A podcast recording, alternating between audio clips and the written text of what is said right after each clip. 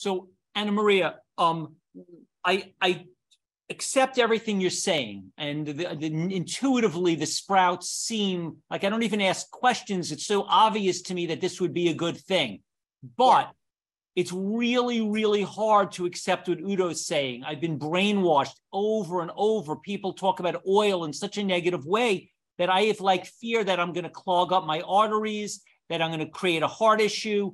Um, cardiologists have said, absolutely stay, you know, stay, oil is bad. So is there, I don't want to be a guinea pig and test it out. They, they're, you know, they're really confident, these cardiologists. How many people have you told to eat sprouts with oil, and how many of them have done well, and how many have failed and said it didn't work, I ended up with a heart attack? I mean, I really don't want to be the guinea pig, even though I want to do what you're saying. No, I've never seen anybody with a heart attack. We've seen people saving their heart. Um, the thing is, if you come here and you're serious, uh, you seriously had heart attacks, and you are, your heart is not in good shape, I would tell you, just eat, eat avocado, eat seeds and nuts. We make nut milk for you.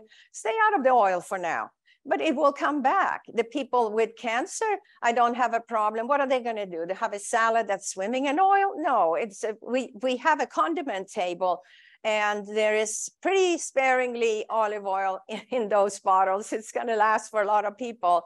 And we have, we have seaweed um, uh, salts made of uh, kelp and dulse and nori to add to that. But our food is so incredibly tasty that we don't need to add a lot of oils to our salad, for sure.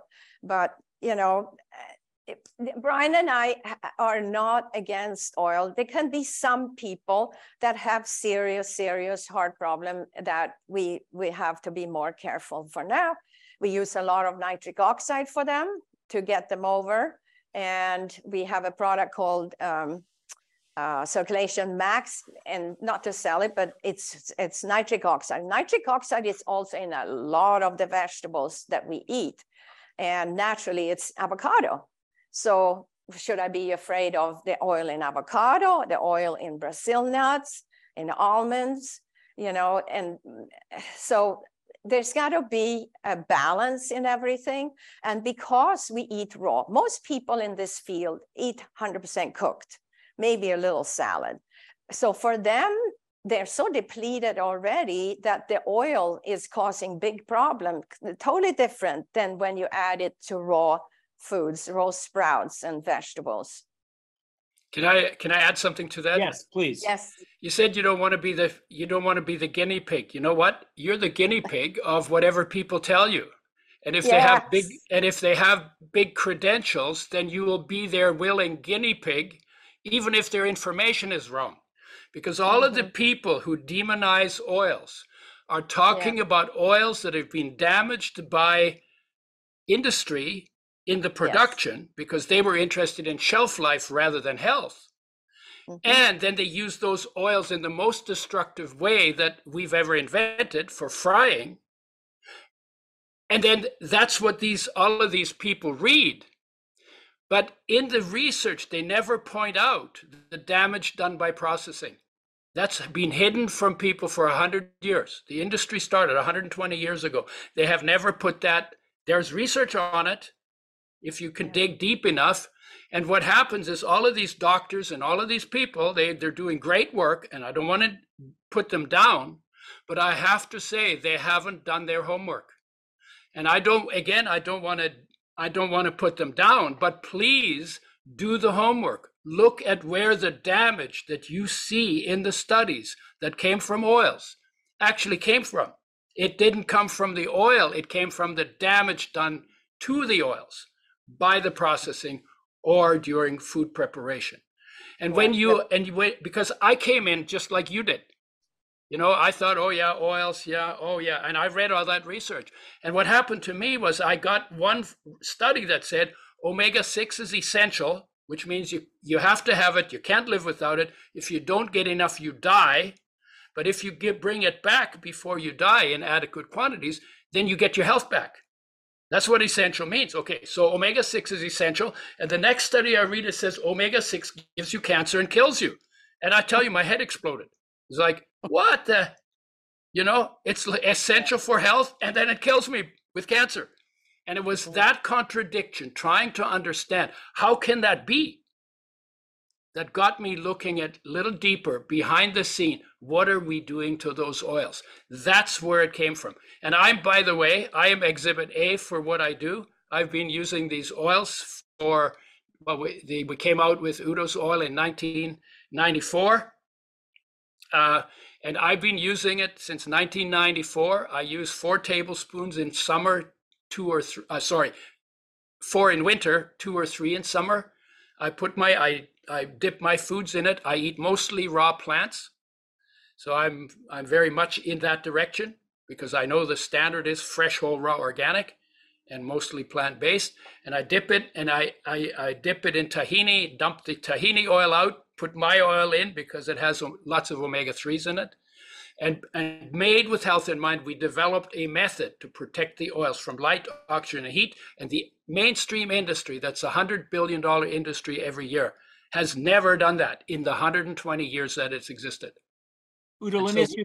Let me ask. Let me. I'm going to ask you one question, then I'll introduce Doug. But yeah. Assuming that someone has high-quality hemp, flax, chia, walnut, avocado oil, yeah, how much are you saying? Are you saying we should use a tablespoon a day, five tablespoons a day, ten? Like I yeah, could, eat, I could eat unlimited cucumbers, and it doesn't cause a problem. How many tablespoons of oil can I use in a day before okay. you would become uncomfortable? We we recommend about twenty-five percent of calories, which is about a tablespoon per fifty pounds of body weight per day. So for most people, it would be two to four tablespoons, twelve to twenty-five percent of calories. Mixed in food and intake spread out over the course of the day. Because oils are usually with foods, of course, the seeds and nuts that uh, Anna Marie talks about, seeds and nuts is where most of the oils are. So, so you're getting that even from the sprouts, you're also getting extra oils. Okay? okay. And so, and so what I'm saying is, you know, the idea that just because the guy is a doctor, or just because the guy is a vegan or a vegetarian, or just because, you know, he, he, he deals with patients, doesn't mean that they understand everything. Usually they were not trained in nutrition, and they picked it up on the side. And they picked it up from all of the research that's done on damaged oils, and they have come to wrong conclusions about essential fatty acids because of the damage that was done to them, and that wasn't pointed out in the research done on them. And so what I did the research, and I spent six years digging through it to try and figure it out. And, uh, and uh, all I can say is we have tons of people that, that come back and say, amazing. In, in terms of just about every body part. The research, if you summarize the research on omega threes, if they're not damaged and not toxic, says that when you increase omega threes in the diet, you can improve virtually every major degenerative condition of our time. Because every cell needs them, they're essential, they're a nightmare to work with. Most people don't like to work with those oils. ninety-nine percent of the population doesn't get enough. When you give them the omega three and six, both in the right ratio, high grading the omega threes a little, but flax is too rich in omega three. It actually made me omega six deficient. So you have to deal with some issues. Oh, and getting too much, you know, you can't, you can't get too much, because if you take too much oil at any one time, when you hit your liver capacity, it will let you know. And then you start to feel heavy, tired, or nauseous because you're taking it too fast and you're not giving your liver time and space to, to process it. So then when, when you get tired or nauseous, it means you have to mix it in food, spread it out, out, of the, out over the course of the, the day better. Okay. What, what percentage of the omega threes are A L A, E P A, or D H A? In, in, in, In my oil, uh, Your oil we only, yeah. yeah, we only work with A L A and L A, which is the omega six, and it's about, the oil is between forty and fifty percent omega three in the form of A L A. It's plant-based, and it's uh, it's about half of that in omega six plant-based. We don't use fish oils because they're even more damaged than the cooking oils, because they are twenty-five times more sensitive to damage done by light, oxygen, and heat than the cooking oils that are already one percent damaged and get you more than a million damaged molecules for every one of your body's sixty trillion cells in one tablespoon. So what, what, is the, what does your research say about the need for E P A and D H A, and where would that come from if someone's on an all plant-based diet? Oh, yeah. Well, first of all, E P A and D H A are not essential nutrients. And the reason why is because an essential nutrient is defined as something you cannot make into your body from anything else, have to have to live and be healthy, and therefore have to get from outside. Well, actually, you can make E P A and D H A in your body from A L A, from the plant-based. And the big issue is not that your body can't convert. The big issue is that you're not getting enough starting material to do the conversion, because the same enzymes that convert omega threes convert omega sixes, but nobody has a problem with omega six conversion. Why not? Because they get lots of omega sixes in their diet, so they're getting enough starting material to do the conversion, right?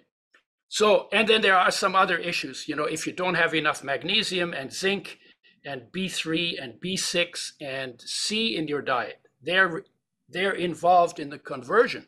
And a lot of people are deficient in those as well.